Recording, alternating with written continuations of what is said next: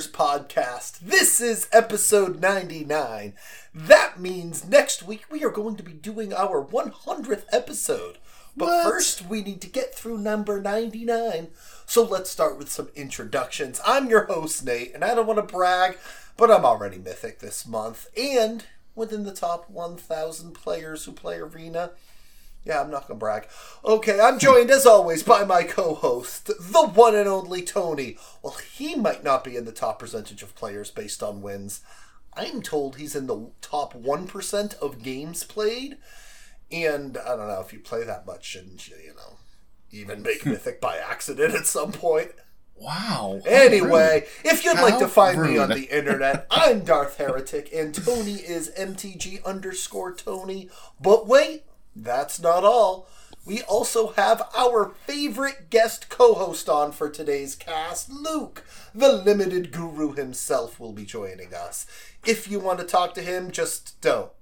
Don't. He doesn't have social. He doesn't really do that. That's not really his bag, baby. If you want to get a hold of the podcast, be sure to sign up to our Patreon at patreon.com slash filthynetdeckers. Luke, would you remind us on why we are here and why we are so desperate to have you on our podcast? Yeah, thanks for having me back on. Um, uh, I've got a 70% win rate in this limited format, March of the Machine, and Ooh. I uh, Wow. 3 0 every draft that I've been to in paper so far. So Whew. I thought I'd share some of the things that have been working for me. Uh, I know this Did is you a, always win the pre-releases? yeah, yeah, um, yeah. I love this format, and you know, LSV tweeted that this might be his favorite format of all time, and they've just been consistently putting out uh, great set after great set. Like Brothers War was one of my favorites. Um, this one's great, and Brothers War came out right after Dominaria United, which was another all timer. So, uh, if you're getting tired of Fable of the Mirror Breaker, uh, Invoke Despair, maybe Reckoner Bankbuster, you guys like these cards? Don't don't uh, don't get me started, Luke. Wandering Don't Out. get me started. Don't worry, we'll be talking all about that in a little Oh, bit. Oh, I know, I know we will. Yeah, you can just come over the limited, and uh, you can lose to Sunfall instead. Uh, but at least you, at least you get to lose true. to the new cards. So if you want to actually play with new cards,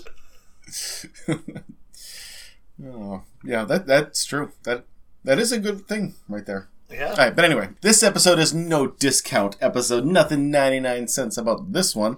We're going to go pop some tags. I only got $20 in my pocket. Hey, Luke, can Wow. we beat him up? what can I say? We got the Velcros. I also want to go over quickly, this time, 1999. The pop culture references from that year. Oh God. You know, we're going to rock this podcast like it's 1999. That's not Uh, this a is so much better than- that year. No, I know, but Okay. it, it just kind of it fit. So anyway, uh, this year was so much better than '98. '98 last year was just last week was was garbage, right? I told you it was bad. But '99, we got to meet SpongeBob for the first time. Okay. Family Guy premiered that year. Okay. The Matrix episode one came out that year. Epi- I mean, I like. I like how you just write. I love this. I love how you just wrote episode one comes out this year. Not of what, but we know what you're talking about just by writing episode one. You better know, especially what episode one means. Oh, I absolutely do. Uh, uh, me and my friend Zach went to see episode one like ten times. Yeah. The day the day it came out, uh, we skipped school that day and just watched it like twice. It was awesome. Awesome. Yeah, the first That showing is- was like That is 10 my a.m.. favorite fact about you, Tony. yep, yep, yep. Uh, Jar Jar Binks was a household name that year. I'd love to talk about Fight Club, but you know the first rule of Fight Club is you don't talk about Fight Club. The first rule of what, Tony? I don't know. Uh, some of the greatest songs came out from '99. Also, Yeah. I mean, "Blue," "Blue" by Eiffel Tower. That's some of the greatest songs. I don't know if you ever went to Kmart, but they played that song all the Is time. it because of their blue light specials? Oh, absolutely. Yep. Yep. All the time. Mambo number five. Hit me, baby, one more time. And I want it that way. I mean, clearly. Tell me why I'm still doing a podcast with this guy. I mean, Tell come on, this is this is the golden age of music right I- there. okay? No, no, no. Believe it or not, Pokemon no. began in '99 also. The movie, the Game Boy games, even the card game all came out in 1999. And of course, we can't forget that's the year that I graduated. I, So, I don't know I if have you're right about all of that Pokemon information. Um, according to the one website that I checked, it is I a fact. I don't know if the game, the movie, and the card game all came out in the same year. I am not sure about that. I don't know. That's what it said. I don't know. I'm just saying. I'm Uh, not, I didn't do any research on it. I'm just trying to remember back. And the amount of uh, research I did, it says it was true. okay, Tony. the singular website that I went to. and if you read it on the internet, it must be true. Okay. If you say so, Tony. Uh, Luke, what do you remember about the year 1999? Oh, I remember so much. That was a great year. I wasn't born yet. Oh, nothing about uh, what do you call it there? Um, what was the glitch? oh, the Y2K. No, that's from Why the year two. That's from 2000. That's for next week. Okay, that's for next week. For Oh no, that's for our two. episode. No, that's for our 2000th episode. Okay, That's that's when we go over Y2K. I actually knew the answer to Y two K. Because three K is too much. So anyway, we've got a full episode for you today. We're going to start with our F&D 101 where we go over this the week that was in our lives. Then we're going to move on to our casual upgrades, a segment designed to help you enjoy the game of Magic more. Then we're going to check out any Magic news that happened this week. We've got some big things to talk about in there. And then we're going to hit up Luke in our Limited with Luke, uh, where he will give us all of the information we could ever need for March of the Machines Limited. And of course, if we have time, we will talk about the deck lists that we've been playing recently. Sounds good. Yeah. FND 101. Luke, what'd you do this week? I got to cube outside because the weather was super nice. Oh, the weather was gorgeous. The weather has been beautiful. Yeah. Yeah, absolutely. I feel bad for my neighbors because I was shirtless out in the backyard just hanging out. Feel bad for your neighbors. They get a free show.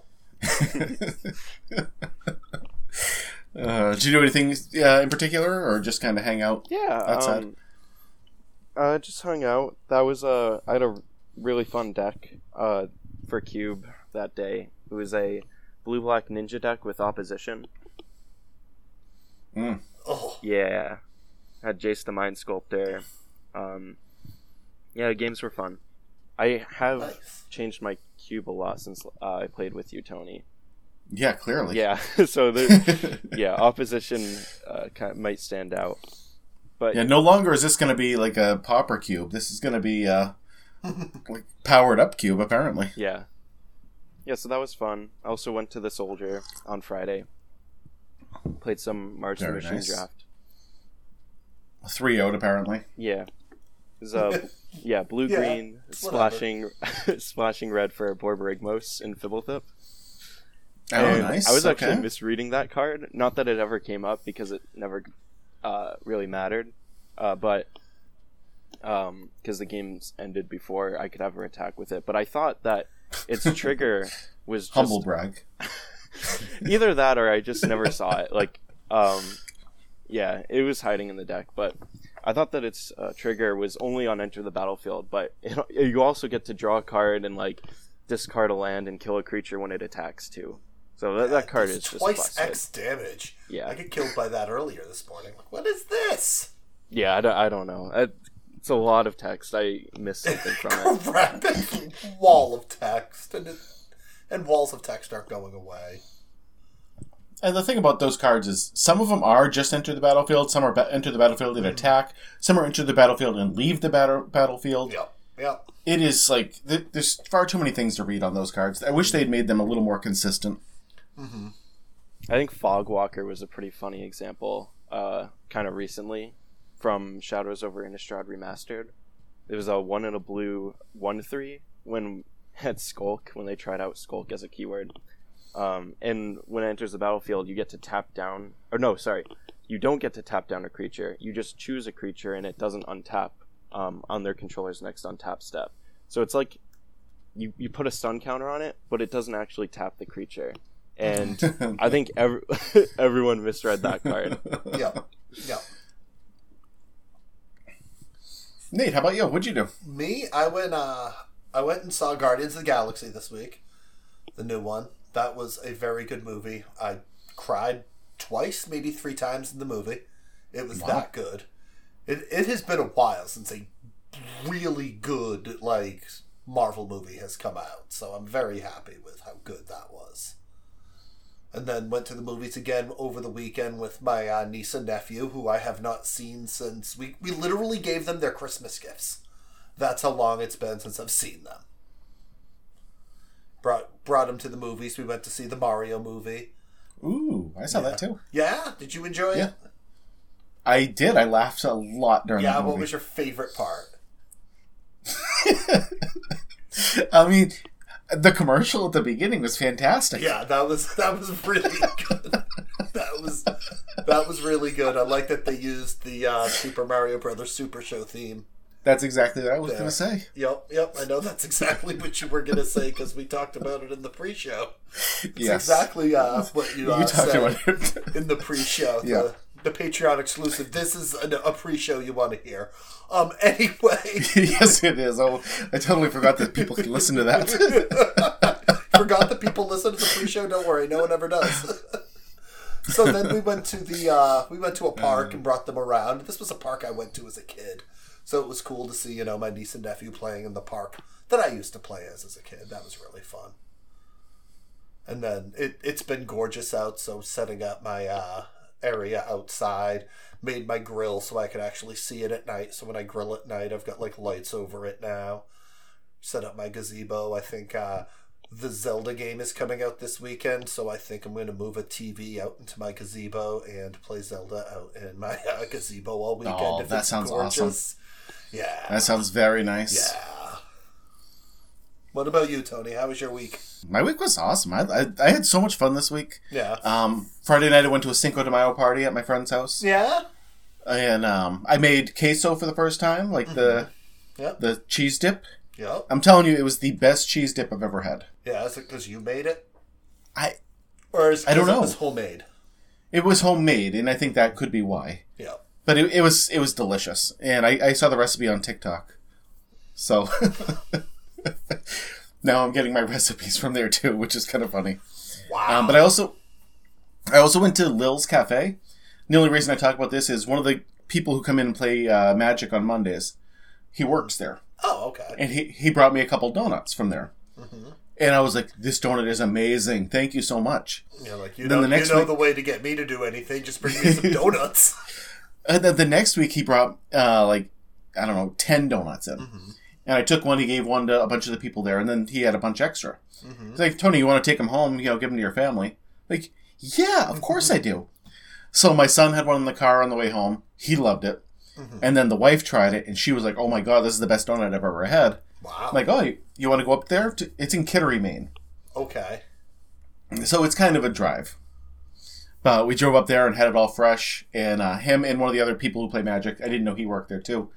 They were both there. They're Oh, like, awesome. Tony! they were all excited to see me. Awesome. Gave me a, gave me a big discount, which was awesome. Nice. For being, Yeah. for being famous, world famous uh, TikToker. Yeah, I think they listen to the podcast every week. Oh, so okay. yeah, they're big fans. I'm sure if you went up there, the same thing would happen. Not not because you're a big famous, you know, bowling TikToker. that could be too. I don't know. Yeah. Famous for And then- multiple reasons. Infamous sometimes. then we saw the Interrupters Saturday night. Uh, made my buddy Josh Potts. Um, apparently, he doesn't go to concerts very often. I don't know who the interrupters are. Oh my god, you gotta check them out. They're so good. They are my second favorite band of all time. What? Give me a song I might actually know. And if the answer is you would know none of them, I, I understand that. So, if you watched The Umbrella Academy, No. Oh, okay, they had a song in there.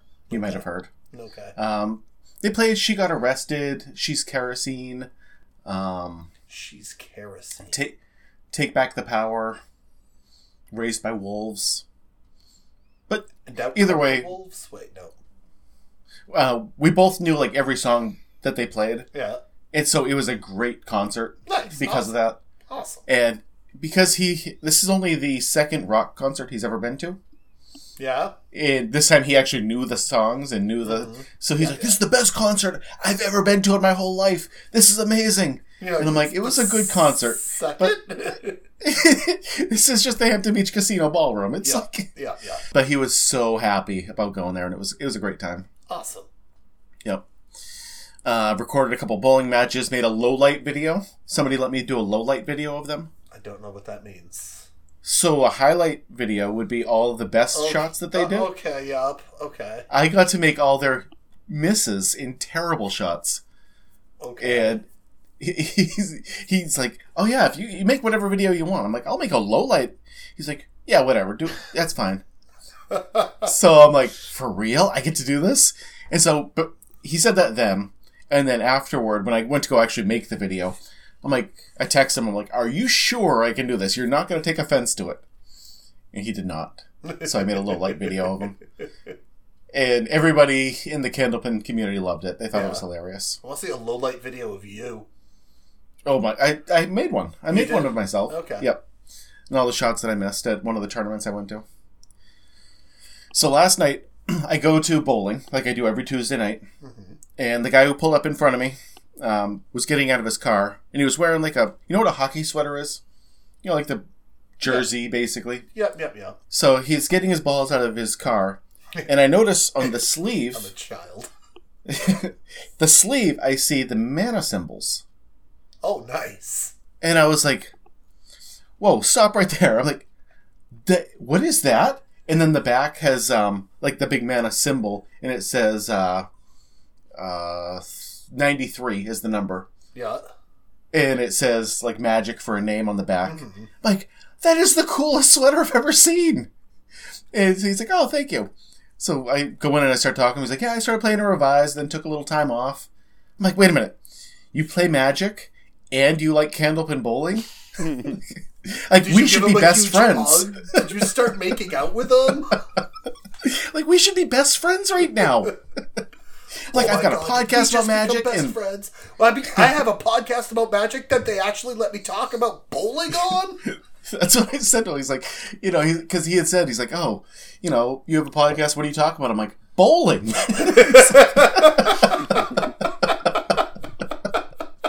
he's like, I'll have to check it out. So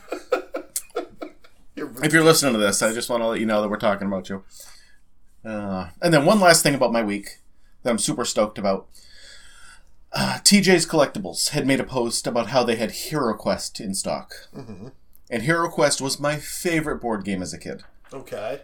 It, if you can imagine D and D, but on a board game, Okay. where you're still fighting monsters, you're still there's wizards and you know fighters and thieves, but you know one per you know person, Okay.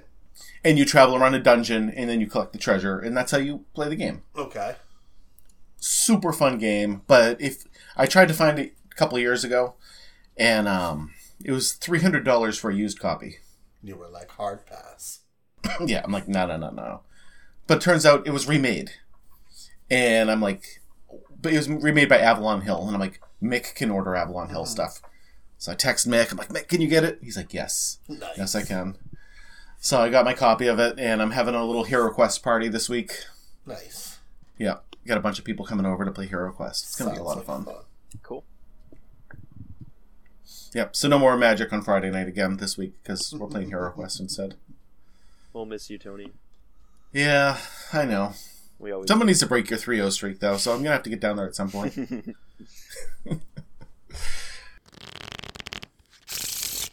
All right, let's move on to some casual upgrades, shall we? Okay. You got a long one here, Tony. I think this is the shortest one I've ever written. uh, this week, I want you to take a break from constructed magic and try some limited. Uh, playing different formats makes you a better magic player. So, if you can learn limited a little more, it'll help you get back to the basics of really where magic began. It's it's basically magic as Richard Garfield intended. That's what they always say. That's what they say about everything. Storm. That's how. That's the magic that Richard Garfield I, I like how the cat has something to say about your uh, casual upgrade as well. yeah, he wants to go outside, but that's not the outdoor cat, Gotcha. so he's not allowed outside. Gotcha. Sorry, Lemur. No, I know, but you can't. Okay, Tony. I will play some limited this week. Nice. You said that last time too, and you never did. Sorry if I don't believe you. You know, no fingers are crossed. nice, nice, nice, nice. So we get some magic news of the week now too. All right. Magic news of the week. Oh my god. Okay. Can we do a smash cut to me from last week saying I mean, you're literally the person who does the editing. You I know. do what you want. Yes, I know. I, I just added it in. It, it's Okay. Oh yeah, of course. Yeah. I was just saying how I wanted standard. I couldn't wait for rotation. I was Yeah. just saying that. oh my god, I'm so sick of Fable of the Mirror Breaker. I'm so sick of Invoke Despair. So basically, what they announced is that standard is going to go to a three-year standard. So we will have one more year of Fable of the Mirror Breaker, Invoke Despair, Sheoldred, Liliana of the Veil, Graveyard Trespasser, Reckoner Bankbuster, everything. Which, it's good for paper. I I hundred percent it is. I agree. It is good for paper.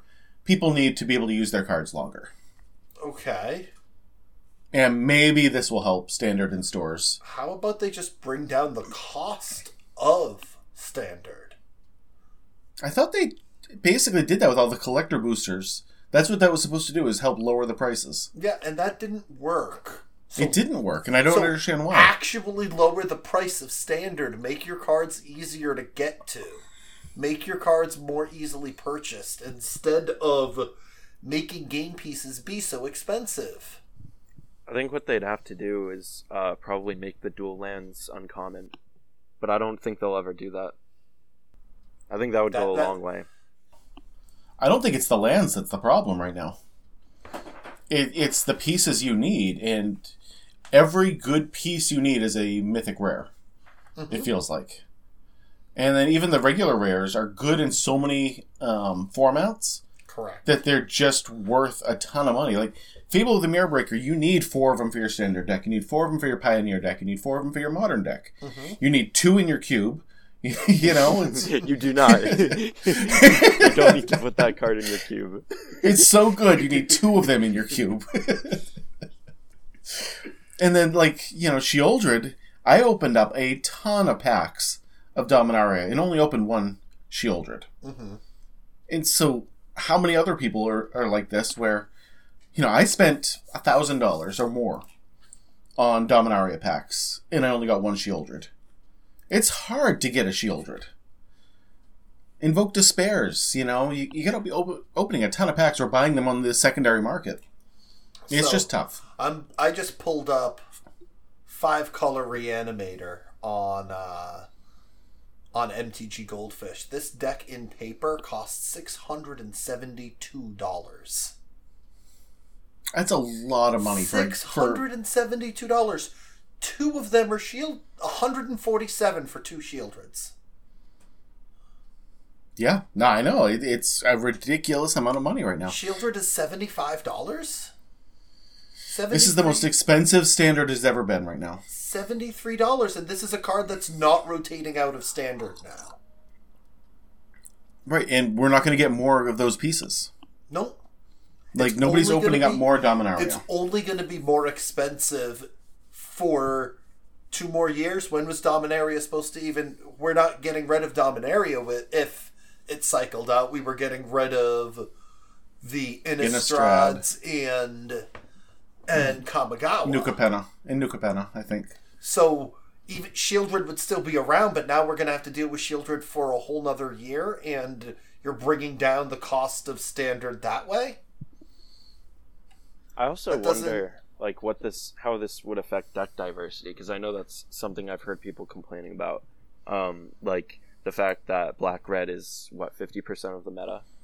Um, At least 50%. Yeah. like I feel like if rotation is longer, I just wonder if that just means that the most powerful cards, because there's always going to be the most powerful cards in a format, if those are just going to be played for longer and just stifle out more of the a larger percentage of the new cards, which would probably be stronger relative to the rest of the format if those uh, new cards were in a smaller format. I don't know. It's just it feels like it, it's not really solving that problem, but I might be looking at it in the wrong way because I don't play a lot of constructed. Um, the only thing I can think of that they might be able to do with a three year compared to a two year standard is if they see there's a problem with Rakdos, like there is kind of, I don't want to say there's a problem with Rakdos right now, it's just overpowered right now, is they can lower the power level on their next few sets in black and red and increase the power level in the white green.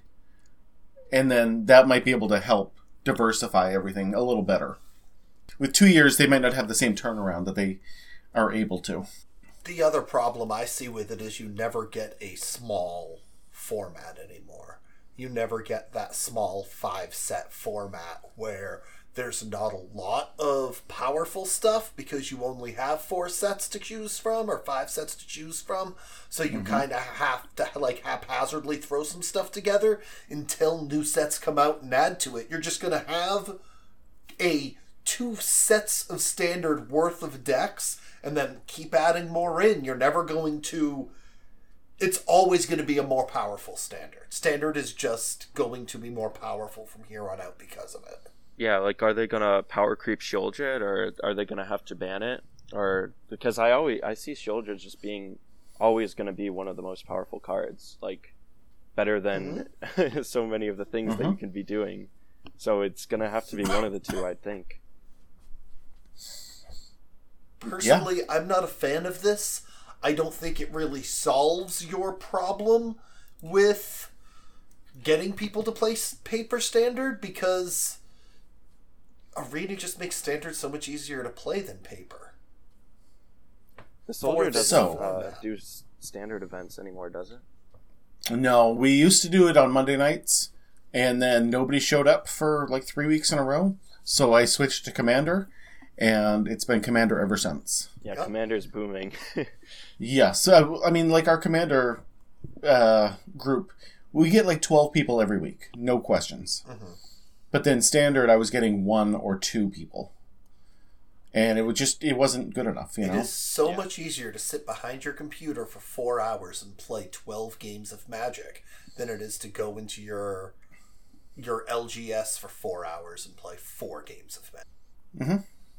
It's just how it is. Yeah. It's just easier to do from your home, and with with Arena as good of a game as it is, which we give Arena a lot of crap, but it is a good game. We play it a lot because we enjoy it. I would still play Standard, though, in paper if people wanted to. I would have a lot of fun with it. I wouldn't, but I wouldn't be playing standard if it wasn't for arena. And I'm not even playing standard right now because standard is boring. Standard hasn't changed in so long. So, they have, they have a, Standard is solved. Right? We So, have a solved for- standard. Why are you giving me more sets into a solved standard? I agree, and that's the problem with Arena is we play too many games on Arena, mm-hmm. and so the it gets solved relatively quickly. Correct. So what's your answer, Tony? What's your big, big, huge answer? I Okay, it's not my answer. It's not my answer. This is Wizard's answer. Okay.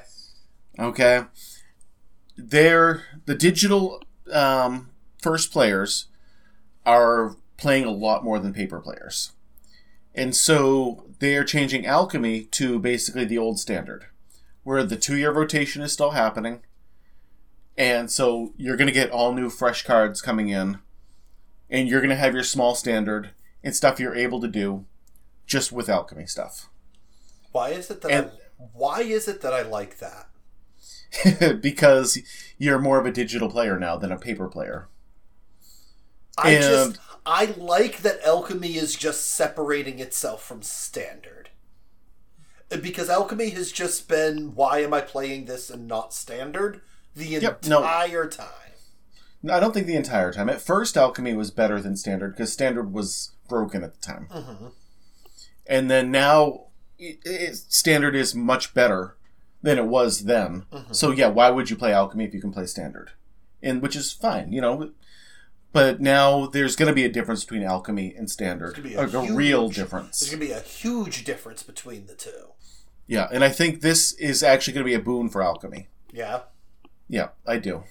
I mean, who knows? I thought it was a big thing before, and it really wasn't. But I think mm-hmm. this is going to help the digital players. Yeah. but we'll have to wait and see. You're still really. not going to get me into alchemy. I think. I like that it's. I like that it's now completely different than standard.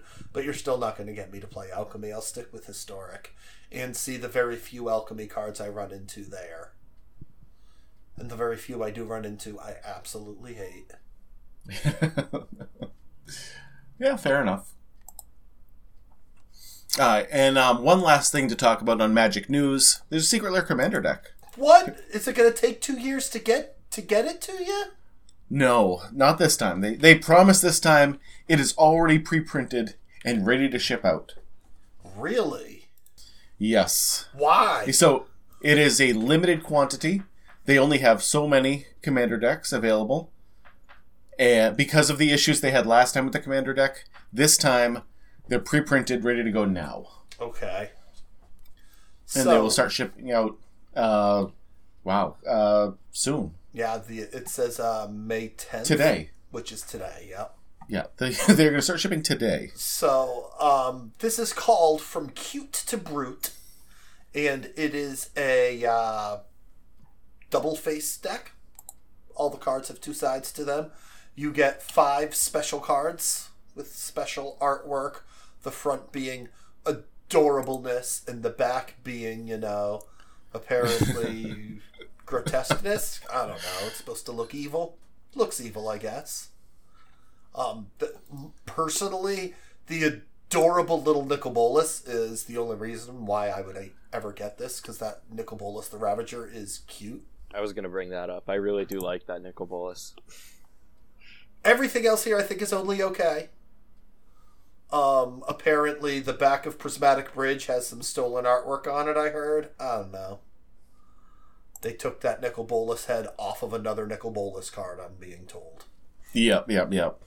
I heard. I I don't know. I feel like something similar to that happened a while ago with the Nicol Bolas card. Correct, Yep, It's always Nicol Bolas. Why is it whatever Nicol? reason. he's so hard to draw maybe. I don't yeah, know. no, that's that's true, but Um, the the did you look at the deck list for this? The entire deck list, Tony. Um I looked over it, but I haven't really Um, I honestly, it doesn't look like a terrible deck. It also doesn't look like a good deck. You know what I mean? It's just it's got a whole bunch of double face cards in it, but Mhm. other than that, it doesn't really seem to have a good like solid theme to it. It does have one of each of the pathways. Yes it does. which I thought was really cool that you get one of each of the pathways in this. Um, I don't know how much it would cost you to just buy one of each of the pathways. I'm sure it would be less than $150, which is the cost of Yeah. this deck.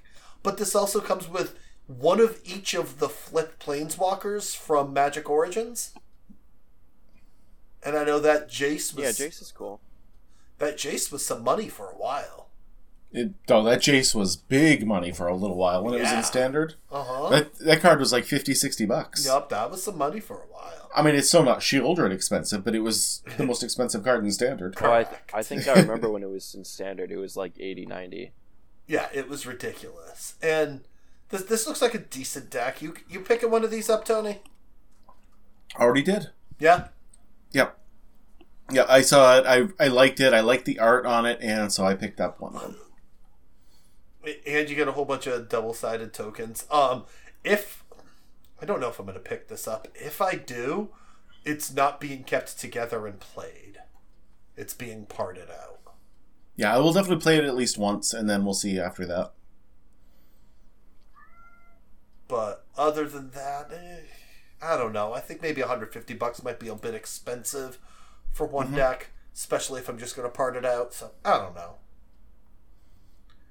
We will Yeah, see. no, it's it's fine. I just I I'm kind of excited about it, and I didn't get the last one, so kind of a FOMO issue. You know, The last the last one- one was really good. and it's uh, such a fun deck to play. I Yeah, literally so- play that deck all the time. I enjoy it. Yep, yep, yep. So I I, I already ordered it. I ordered it this morning. Yeah. That's why I put it on the list, so that way we could talk about it. but yeah, the Nicol Bolas. I mean, come on now. The card's am- amazing. And the Lord of Lineage, the backside of the Bloodline Keeper, Yep. Yep. the art honestly freaks me out. Yeah. Like it, like just the the no face, just the eyes and the teeth, Mm-hmm. terrifies me. And they all look like Oogie Boogie. Yep. Yep. Yeah, Oogie Boogie's terrifying. Okay, if you say so. Oh god, Oogie Boogie's so scary. He's filled with gross like insects and bugs, and anytime he talks, they come falling out of. Ugh. No, that's nasty to me. Okay then. He's definitely one of the scariest people, like villains, in a movie. From Nightmare Before Christmas. Yeah, from Nightmare Before Christmas. Okay then. He doesn't terrify you. I do not. I am not remotely fascinated with that the way the rest of the world seems to be. Hmm. That's all. I don't like Tim. What's his face? Burton. I don't like his style. I'm not a fan of his style or his aesthetic at all. At all. Not a fan of that aesthetic. And people love it. And I'm just, okay, whatever. It's a weird aesthetic to want to be obsessed with. Okay. That being said, I, I, I Star Wars everything, so who am I to. I don't, you know what I mean? I'm not saying you're, I don't like, I just, it's not my aesthetic. Whatever. I'm not judging people who do. Just don't like it myself. That's all. The only, the only Tim Burton's things I like are when you at the end you go, that was Tim Burton? Okay, may- maybe that what, like Big Fish? Did you see that mm-hmm. movie Big Fish? Oh, I don't know if I did. I remember it, but I don't know if I saw it. the very end, I'm like, that was a Tim Burton movie that I thought about. I'm like, okay, that was a happy Tim Burton movie. That was a Tim Burton movie with light and happiness instead of his dark and dreary Edgar Allan Poe wannabe, you know? Right. Beetlejuice was a Tim Burton movie, right? And I, I enjoyed Beetlejuice. And I was surprised I enjoyed Beetlejuice because I don't like that aesthetic. So when I Yeah. watched that movie and thoroughly enjoyed every second of that movie, I myself was surprised at how much I liked that movie because I don't like Tim Burton's aesthetic. On to Limited with Luke. Sounds good. Luke, my boy, how would you like to start this out today? Uh, before we get really into this, I do just want to uh, briefly touch on 17 lands um, and the data Yeah, that comes with absolutely. So uh, I brought this up last time on the podcast, and I just think it's useful to bring up again because it is really important if you want to really improve at limited um, to at least uh, know what's out there and um, yeah, I mean it's useful for players of all skill levels. You know, whether you're a new drafter or you're a pro player like Sam Black, there's always a lot to learn from it, and it's just a tool. Uh, Yeah, we are a huge fan of using our uh, overlays. We like I like untapped.gg for um, constructed, but yeah, yeah, every everything I've heard about 17 lands is what you want to be using if you're drafting. Yep, and I use untapped.gg too. Um, it's Mhm. great to just know what's in your deck. Um, uh, just from a gameplay perspective. Mhm. Um, yeah, but 17 lands is just a tool that helps you understand the format better. Uh, it's just it's really good for reevaluating certain cards that uh, might be underperforming or, or overperforming compared to where you'd expect or how you evaluate the card. Um, Mhm. you don't need to study the data; you can just skim through it. Um, you know, it just helps you consider cards in a different way that uh, you wouldn't otherwise. Just brings to your attention some, you know, d- any discrepancies that you might notice. Like, um, and when you do look at the data on the website, you generally look at the games in hand win rate, um, just for determining the quality of a card because it's just the most representative metric. It includes all points of the game where the card is in hand at any point. Um, and so you want to compare you want to compare this to the average win rate of a 17 lands user, which is around 55%. So that's your baseline. uh, because the average player who has 17 lands is going to be a little bit better on average than just the average arena drafter. Hey, speak for yourself, okay? I bring that average down. yeah, but you shouldn't just blindly pick just according to the data, though, because um, there's more nuance to it than that. That's why I like to just say that it's a tool to help you, because um, um, you need to factor in your previous picks and the synergies that might be there. You know, certain holes that your deck might have, um, things that your deck needs. Like, uh, for example, like if you're deep into pack two and you don't have any removal, uh, and you see there's like an okay mediocre removal spell maybe in the context of this format, it'd be Vanquish the Weak, um, which is, you know, it's fine, not exciting, but maybe there's a good creature in your colors that has a much higher win rate. I'm not saying that you should take Vanquish the Weak, but I am saying that you it's at least something to consider um, instead of just blindly following the data. But I don't think people really do that too much, anyways. So I do kind of hesitate to downplay the data, but um, you know, just make sure that you're not just following it um, just blindly is just the thing I'll say for that. Um, yeah, makes sense. But one of my favorite examples of this set, I think, of how the data can be used in action to improve someone's understanding of the format is when Sam Black, uh, at the start, uh, thought about assimilate essence, and most people so Assimilate Essence, just for context, is one in a blue counter target creature or battle spell, unless its controller pays four. And if they do pay the four, then you get to incubate two. So this card didn't really stand out to anyone, um, or at least most limited uh, enthusiasts at the start of the format, because it looked, uh, in large part, it looked similar to Scatter Ray, which was a recent card in Brothers War, which didn't turn out to be great. Scatter Ray, um, again, one of these like two mana conditional counter spells for creatures. Um, but Sam noticed that the data actually liked the card quite a bit. It was at around uh, 57 or 58% games in hand win rate, which is pretty good for a common. And so he reevaluated it and he started putting it in more decks to see what's going on. And he ended up really liking it. And yeah, the card is just great. I mean, it's just uh, I would call it. I would consider it to be a premium two drop that you should be looking for.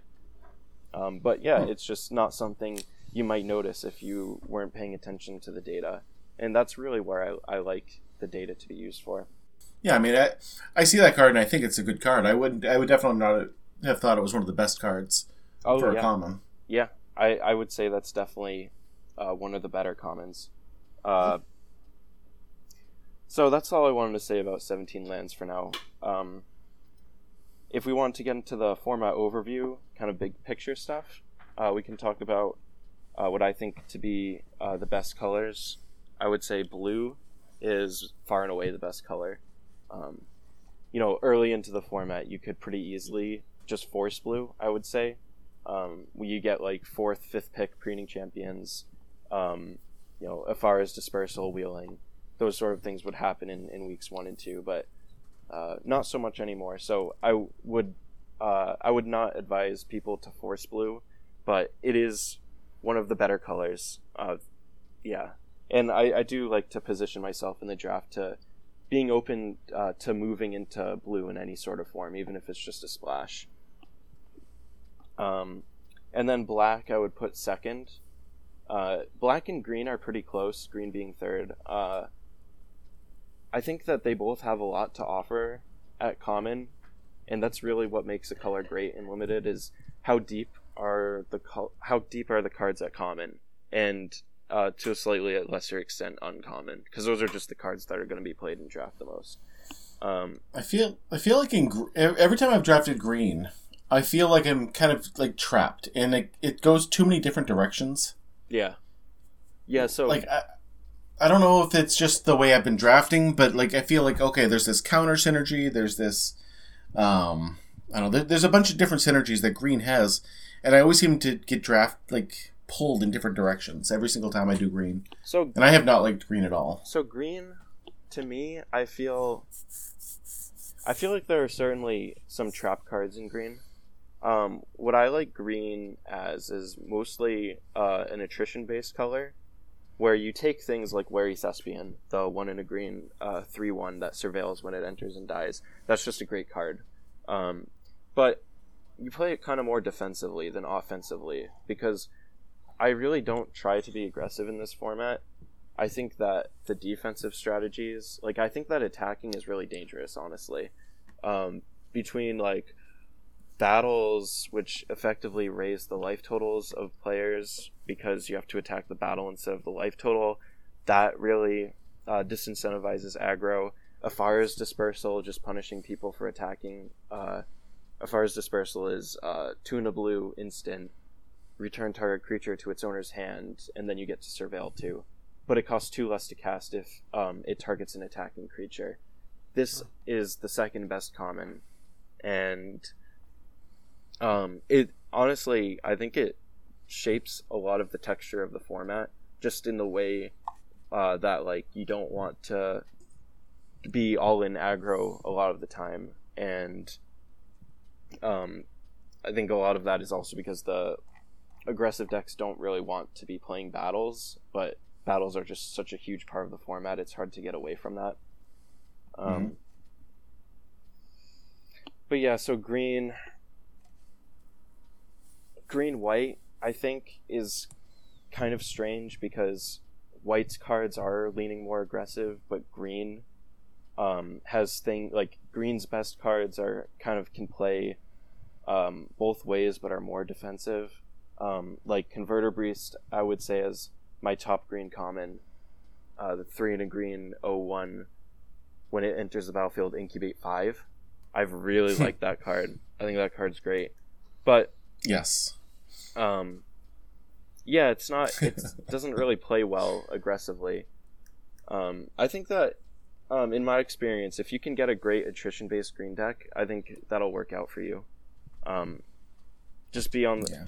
be on the lookout for like traps that maybe trap green white cards or green red battle cards that want you to attack because that's not where I, I really like to be. Um, yeah, I, I'm definitely a sucker for plus one plus one counters. Yeah, like Botanical Brawler is a, is a good way to get into um, green white. Yeah. Uh, but I just don't take that card because I, I think that um, white is white and red are just so weak. I need a good reason to be in white and a great reason to be in white is if, if you're also in blue because blue white knights is maybe the best deck it's it's the second bet it's the second best or the best um, that and blue black are the two best decks in the format um, but blue is pulling a lot of, of a lot of weight there and you can just take the good white cards and fill your deck with mostly blue cards and that's kind of how the blue white decks play but yeah hmm. i think that combining green with either white or red is usually not where I like to be, but um, I've had a lot of. Actually, I've had the most uh, success this format with black green.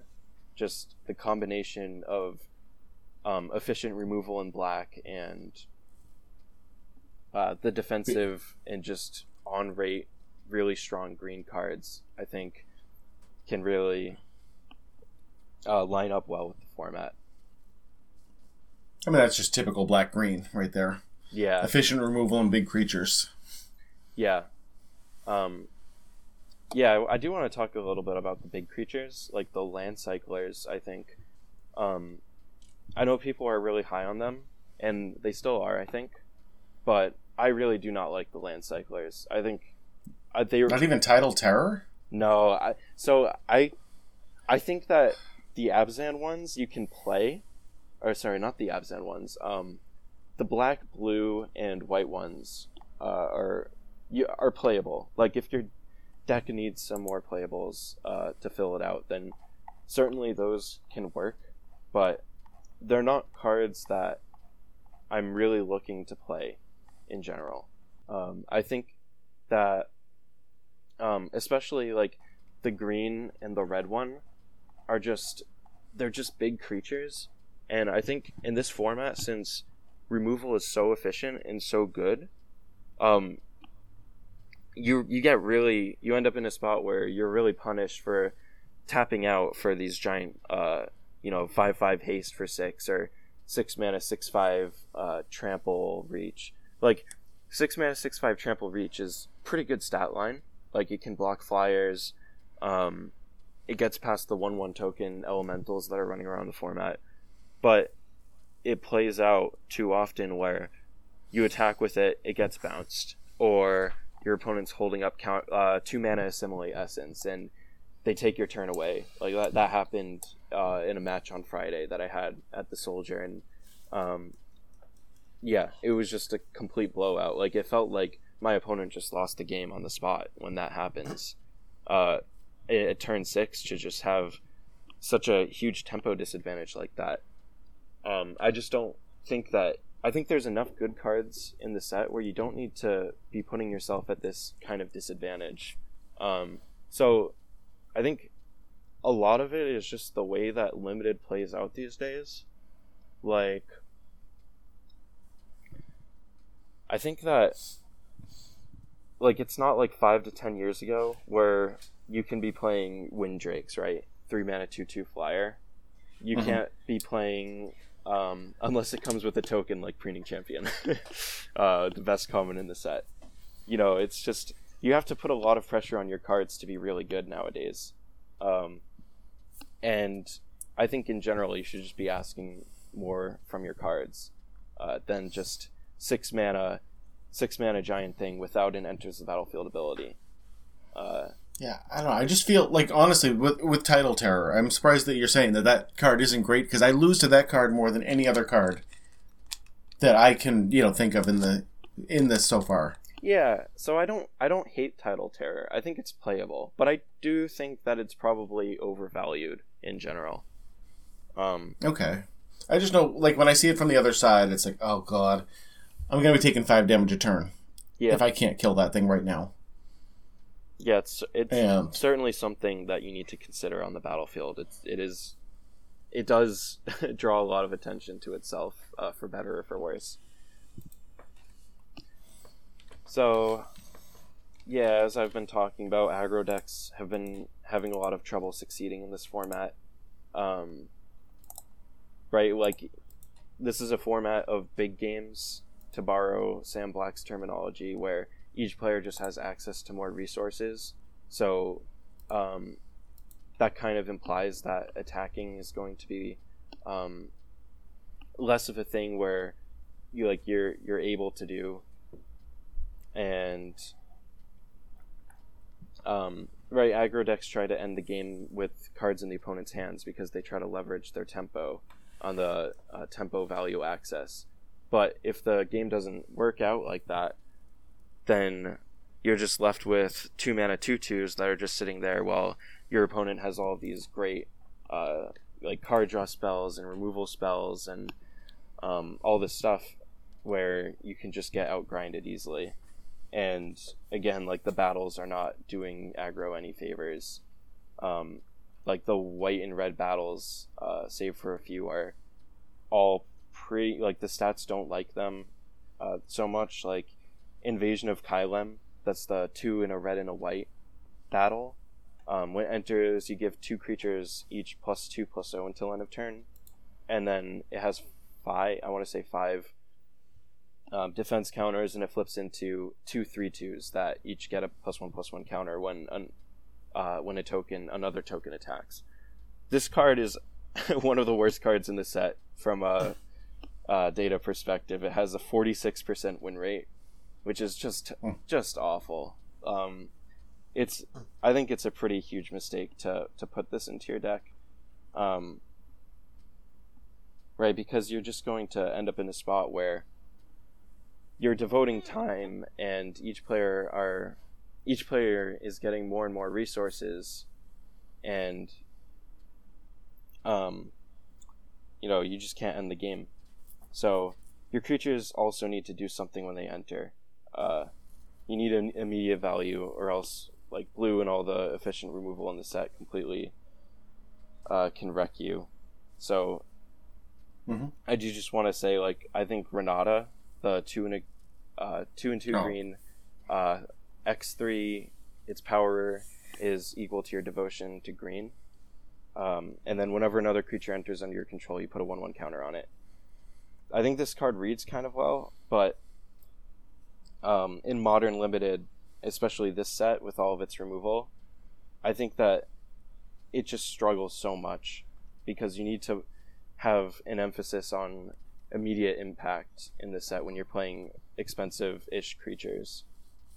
It's funny. I like that card. Yeah. And again, that card always seems to be the one that like my opponent has it, and then all of a sudden their entire board gets huge, and it's like, okay, well, this, I get. How do I beat this? If I, the removal to me hasn't been great. Maybe that's it. Maybe I'm not taking removal high enough. Yeah, I mean, it's uh, Renata definitely has a high ceiling, right? Um, you can def- there's definitely tokens in the set, um, but just being an X three for four mana that doesn't do anything immediately is uh, necessarily is, I think, too much of a liability in this format.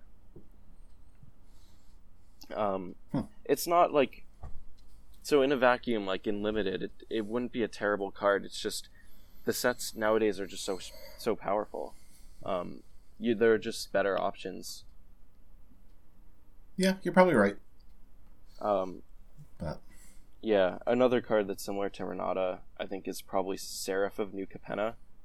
Uh, this was the the Windrake that can transform into uh, an a like a fallen angel kind of variant. So this thing, um, kind of represents a trend in the transform creatures that cost a lot to transform. Um, that being, I don't, I think that like Renata, they're too much of a liability. Um, it's just when you go to transform one of these creatures, you could just get blown out, and or the impact you're spending so much mana and for only one creature, and you're not impacting the board enough. So, uh, I would be careful about these transform creatures. I think you really want their front side to be worth it on their own. Um, like Skyclave Aerialist, which is one in a blue for a two-one flyer, which is already a great start. And it does it does have an expensive transform ability for four mana, um, and then it transforms into a two-four flyer where you get the Coiling Oracle effect. So you reveal the top card of your library, and then if it's a land, you put it in play. If not, put it into your hand. Um, you, you can kind of get blown out by that if you go for it, but um, if you're playing the card, you can probably engineer a situation where you don't get burned out too much if you do go for it. And you generally don't do it unless like you don't have that much action going on anyway. So that card is great. That's one of the better uncommons just because its front side is so good.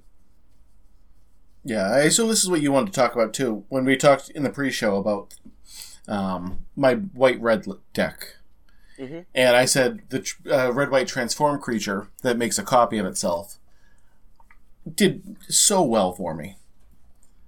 And but it costs five and a red for Phyrexian mana to uh, transform. Yeah.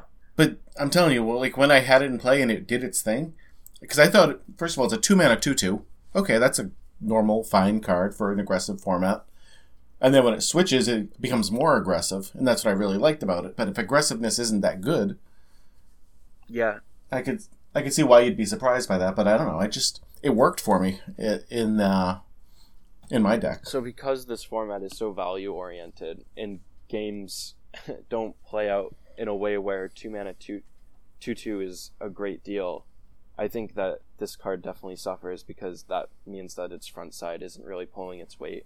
And I think investing seven mana into this thing is just too much. I think that you want to you I think that it compares similar to similarly to Order of the Mirror, which is uh, the one in a blue two one that has the three mana transform ability to turn into a three three with flanking, and the, you know Mhm. this creature doesn't look terrible, um, and its transformability is certainly lower. Like three is a huge difference from five, but I feel like I like these cards kind of equally in that um, I don't find myself putting two mana two two, two mana two two one in my decks. I think that um, there's just enough two dr- the, enough uh, better two drops that um, do other things. Like uh, Nezumi Informant is one I've been really impressed with, which is the one in a black, one one. When it enters the battlefield, each opponent discards a card. Um, that is a card that I will play pretty much as many copies as I can get my hands on. And that's, I think, the kind of two drop that you want that scales well into the late game, um, or it's effective in the late game.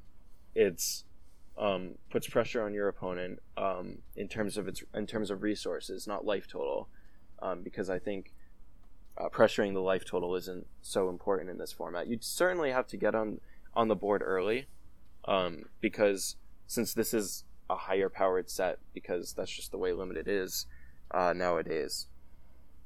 You can't. It's not like you're just each player is just dirtling around doing nothing. You have to be doing things, but you can get away with two mana one one that's certainly something that you can get away with and not get too punished for just uh, top decking in the late game.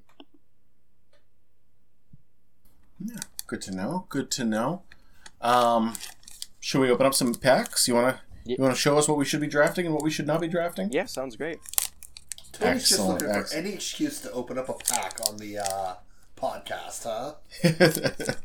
I do love opening packs, but yeah, isn't that a great sound? It's gonna sound awful. I'm gonna have to do so much editing with that sound.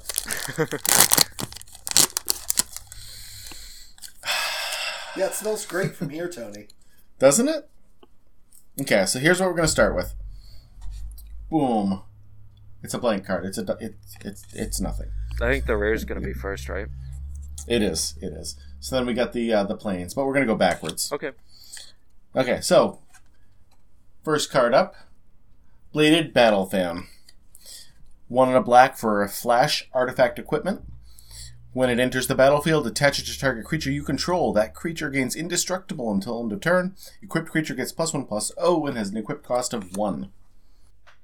So this is a card that, um, this is a card that I don't love, mainly because of its emphasis on combat. Um, again, I just don't, I don't think that this is like winning combat, um, for two mana and leaving around sort of like a, a nice little equipment, um, is really what your black decks are about. So I don't put this into my decks, but it's certainly not terrible. Next up is Karsus Depthguard. Two in a red for a 4 3 defender. Nate, this is right up your alley. It's a red 4 3. Okay? Defender? It's not up my alley. As long as it's as long as Karsus Depthguard's power is five or greater, it can attack as though it didn't have defender. So if you just attach your bladed battle fan to it, it can Oh, attack. there you go. Oh yeah. You know, Let's I'm not go. I'm not saying it's a combo I just I unlocked. want. Uh, yeah, so I think this card should bring up a PSA about red creatures in the set. Like, uh, I don't know what happened to the red creatures, but they're just so so bad in this set. Um, just the common and uncommon red creatures for whatever reason. There's only like a couple of them that are uh, that are good, and then the rest of them are like, okay, I, I guess if I have Yeah. to. This is not. I don't think that this, This- card falls in the category of that. I just don't think that you should. That's a ever play bad this. card. Yeah, this is bad. Yeah. uh, Sounds terrible. yeah, yeah, it's just Uh, too much effort for like your payoff being um, a creature that's one power more than a creature you wouldn't even want to put in your deck. Correct. Mhm. Yep. Oh, our next card made our top 10 list. We have an etched familiar. It's a 2 and a black for a two three two. When it dies, each opponent loses 2 life and you gain 2 life. Yeah, this card is fine. Um, I think maybe a little overvalued by like the general drafting population. Um, it's not a card that I love. Um, it's not I. It's a black common, um, so it's competing for a lot of space in that territory. I think um, just because of how deep black is at common, and just the three mana two three two body um, that gets to drain when it dies is um, you know I definitely want to be here more than I want to be on a two mana two two with no abilities. So um, yeah, it's it's definitely playable. Uh, not really synergistic in any way. Uh, but yeah, you can play it. Okay, I would have said that's just basically a filler card. Yeah, it's I've- filler. That's a good way to describe it. Our next one is a good one, I think. I think it is, so it means it's probably a terrible card. But We'll. Skittering Surveyor. Three mana for a 1 2. When it enters the battlefield, you can search your library for a basic land, put it in your hand, and then shuffle. So I think uh, people remember this card probably from Dominaria Limited, where it was. I think it was the best common. I didn't play. It them. was, yes. Um, it was. It, the card was tremendous back then. Yeah. So that was a that was a, a um, definitely a different context because in Dominaria Limited, um, there were so many bombs and the card quality at common was so terrible, what to the point where, um, you wanted to splash, but there weren't that many splashing tools because you wanted to splash for those bombs. And skittering surveyor is probably the best way to do it, just because. Um, you know, it leaves a one-two body, which is good at double blocking, triple blocking. It's de- it's definitely relevant, and it gets to draw you a card, uh, a specific card that can help you play um, a bomb that's going to be leagues above whatever commons are filling out the decks in that format. Because uh, Dominaria format was very low power. People just you know the the commons were so bad, and in this format I definitely like it a lot less because of that. Um, but it, it's still okay. Um, I would I would still call it a good card. You definitely play it if you're splashing, um, but if you're not splashing, I do try to cut this. Um, Hmm. I think there are just enough better cards in the set where you don't need it if your man is good. Okay, interesting. Because, I mean, you, you said things need an enter the battlefield effect, and this definitely has that. So I just kind of Yeah, thought it would be a better card than, than you're making it out to be. That's good to know. it's not a high Up pick, next. I would say. No, no, I wouldn't say the high pick, but better than filler. I would take this over an etched familiar. Yeah, I would too. Up next, we got a Chomping Kavu. Three in a green for a 3 3 Kavu with backup 1. Uh, and it says this creature can't be blocked with creature power 2 or less. Yeah, I actually like this one. Um, I think this is like a 23rd card that I'm actually reasonably um, happy to play. Like, this is the kind of card that you play when you don't get enough incubator beasts and to fill out your four drop slot. And I'm totally fine running this. It's just gets around the tokens, gets around Skittering Surveyor. um, Uh-huh. it kind of has pseudo haste because you just put the counter on something and bash, and uh, sometimes the the ability can be really relevant. Um, you certainly notice it where it matters and where it doesn't. It's uh, three three that puts a counter somewhere, and I don't like four mana uh, four four in the set, which is kind of the stats that you're getting. Uh, but you know the saving grace I think is that you get to put the counter wherever you want, and you do get the bonus of getting to attack through tokens. Okay. Up next, Burning Sun's Fury. One in a red for a Convoke. Uh, up to two creatures each get plus two plus O and haste until end of turn. Just To me, when I look at this awful. card, I don't understand Convoke on a thing that you want to give I creatures don't plus two plus O. understand that either. and that makes haste. no sense to me at all. this thing is just horrible. Yeah, I don't know why Convoke is on the card. I don't know why you want to just be boosting power and not toughness. Like it doesn't save your creature from combat. I don't No. understand what happened with this card, but Th- th- this card seems like a huge miss. yeah, this is just this is so bad. Agreed. That's my Okay, first up pick. next. it's red. It makes sense. Correct. Yep. Back one pick. oh, put this on the Karsus Doom Guard and you attack with the six three. Boom. With Done. haste. Haste, yeah, they won't see it coming. If you and because as defender and can't attack, you can tap it to play it. Just saying. But, but then you can't attack. I'm with it just saying. okay, up next, one that you know I think you're gonna really. I I think you're gonna like Protocol Knight. Mhm. We'll see. Uh, three in a uh, blue When it uh, for three four human knight, when it enters the battlefield, target creature and opponent or tap target creature and opponent controls. Put a stun counter on that if you control another knight. Yeah, this is a player in the blue white knight stack.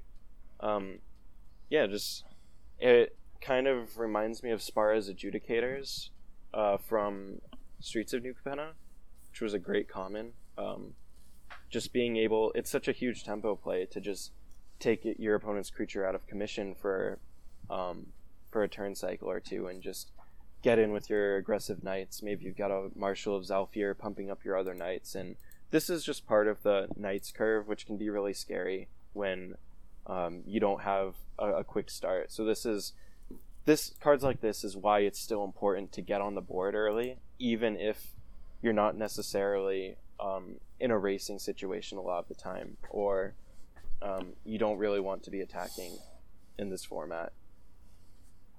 Um, so like the blue white knight deck can play on both sides of the spectrum really easily, which is why I like that deck a lot. It can pressure if it needs to and kind of tell the opponent you need to do something, um, or it can sit back with Wrath and play the long game. I, I think Protocol Knight really fits into that strategy well. Up next, Aerial Boost. One on a white with Convoke again. Target creature gets plus two, plus two, and flying until the turn. Yeah, I think I think this might be the best white common. I I do actually take this pretty early uh, for a white common. uh, I was gonna. I assumed you were gonna say that, so I was gonna ask Nate if he thought that ahead of time that this would be the best white common. I don't know if it would be the best, but a, definitely a really good one. Okay, okay. Yeah, I mean, especially like on arena, you can kind of tell if your opponent has it just because of the stop when they have no mana open. Yeah. But like Mhm. so much of the time, you can't play around it. It there, it's gonna get something. It's gonna kill you. It's gonna eat one of your creatures. Um, and just So what? Oh, keep going. Sorry. no, I was just gonna say like, it just plays really well into the knight's curve out. That's all the commons now. So what is the first pick so far? Uh, so nothing really stand out too much from the common slot. Okay. Um, none of these commons I would hope to first pick or be happy first picking. Um, Yeah. I think the most standout one is probably aerial boost so far. Okay. All right, but let's go on to the uncommons. We got a Streetwise Negotiator, one in a green for an O2 with backup one. This creature assigns combat damage equal to its toughness rather than its power. Oh, I love this one. This is just two mana Really? three three. Really? See, it sounds terrible to me. A two mana three three seems terrible to you. No, a two mana three three doesn't seem terrible. Just I don't read that as a two mana three three. That's all. So maybe that's why. Yeah, I mean it does say a two mana O2, hmm but it does you know a little bit more than that. Yeah. Um, it can be more than a two mana three three. Like two mana three three is just um is just its floor. Like you can put this on uh high toughness creature, um, put the counter on it, and then just bash, and they have to respect it, right? They're either taking a lot of damage, or they're chumping, or or they're trading for a creature that wasn't even that good to begin with. So it's just a, a huge tempo play. And on turn two on the play you just play it as a two mana three three and gets in a lot of damage early blocks while attacks while it's a it's a three mana for two, uh, three three for two mana. It's great. Hmm. I will say that they definitely nailed the new Capenna vibe of just like uh, unreasonable two drop. Um, so it makes sense why uh, this creature is from New Capenna I don't know. Wasn't it the unreasonable three drops out of New Capenna?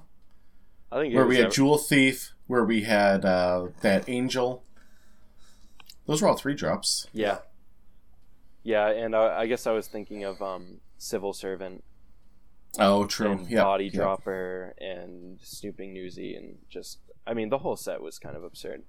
I agreed. Fully agreed. Okay, and the card that gets me all the time, and that I absolutely hate, Phyrexian Censor. Two and a white for a 3 3 Phyrexian Wizard. Each player can't cast more than one non Phyrexian spell each turn. Non Phyrexians enter the battlefield tapped. yeah. So if we talk about power level aside from the design, which the design is pretty terrible in a set with battles, because the way this plays out is, um, if you didn't know, if you play a battle and then you attack it the turn you play it, and then you try to you flip the battle, the battle just goes to the graveyard. You can't cast it because that would be your second non-Phyrexian spell. Ooh. Yeah, yeah, exactly. It gets me every single time. I hate this card. It's it's such a strange design choice. But putting that aside, um, the card itself is fine. It's a- Archon of Emeria. It is basically. Yeah. So in the decks where you're playing this, um, even if you don't have a lot of Phyrexians, like putting this in a blue white's knight deck is is fine because the downside is going to hurt your opponent more than you most of the time. So this is one I'm I'm okay taking. Um, probably not first picking, um, because I don't like I need an incentive to be drafting white, and this uh this one this like pack one pick one is not that for me. Okay, let's see if we can get you to pick a Nezumi Freewheeler. Three and a black for a 3 3 Rat Samurai with Menace. When it enters the battlefield, each player mills three cards. And then for five and a Phyrexian white, you can transform it into a hideous Fleshwheeler, which is a 4 5 with Menace. And when this creature transforms into the hideous Fleshwheeler, put target permanent card with mana value 2 or less from a graveyard onto the battlefield under your control. So the freewheeler, I don't like as a four mana three three uh, menace. That's just that's just atrocious. Um, in modern limited, uh, you definitely need to ask more of your cards than that, and it does have the backside. But again, this is just one of those expensive transform creatures where I don't like the front side, and the way this plays out is just that it's it's not something where you should be really willing to spend eight to nine mana transforming this thing into a four or five with with uh you know it has a relevant ability uh but um yeah not really where you want to be I'd say All right, up next we got Invasion of Azgol. It is a black and a red uh, battle with four loyalty ca- loyalty counters. What are these called? Okay. Defense, Defense counters. Sure. When it enters the battlefield, target player sacrifices a creature or planeswalker and loses one life. If you're able to flip it, it flips into the Ashen Reaper, which is a 2 1 zombie elemental with menace. At the beginning of your end step, put a plus 1 plus 1 counter on Ashen Reaper if a permanent was put into a graveyard from the battlefield this turn. uh yeah this one is is uh I'd say it's pretty good um if you're in black red this is a fine card um I don't like edicts generally in limited but I think that the backside of this card provides enough value um, to the point where you're pretty happy putting this edict into your deck. And because the problem with edicts in limited is just that they're just awful in the late game.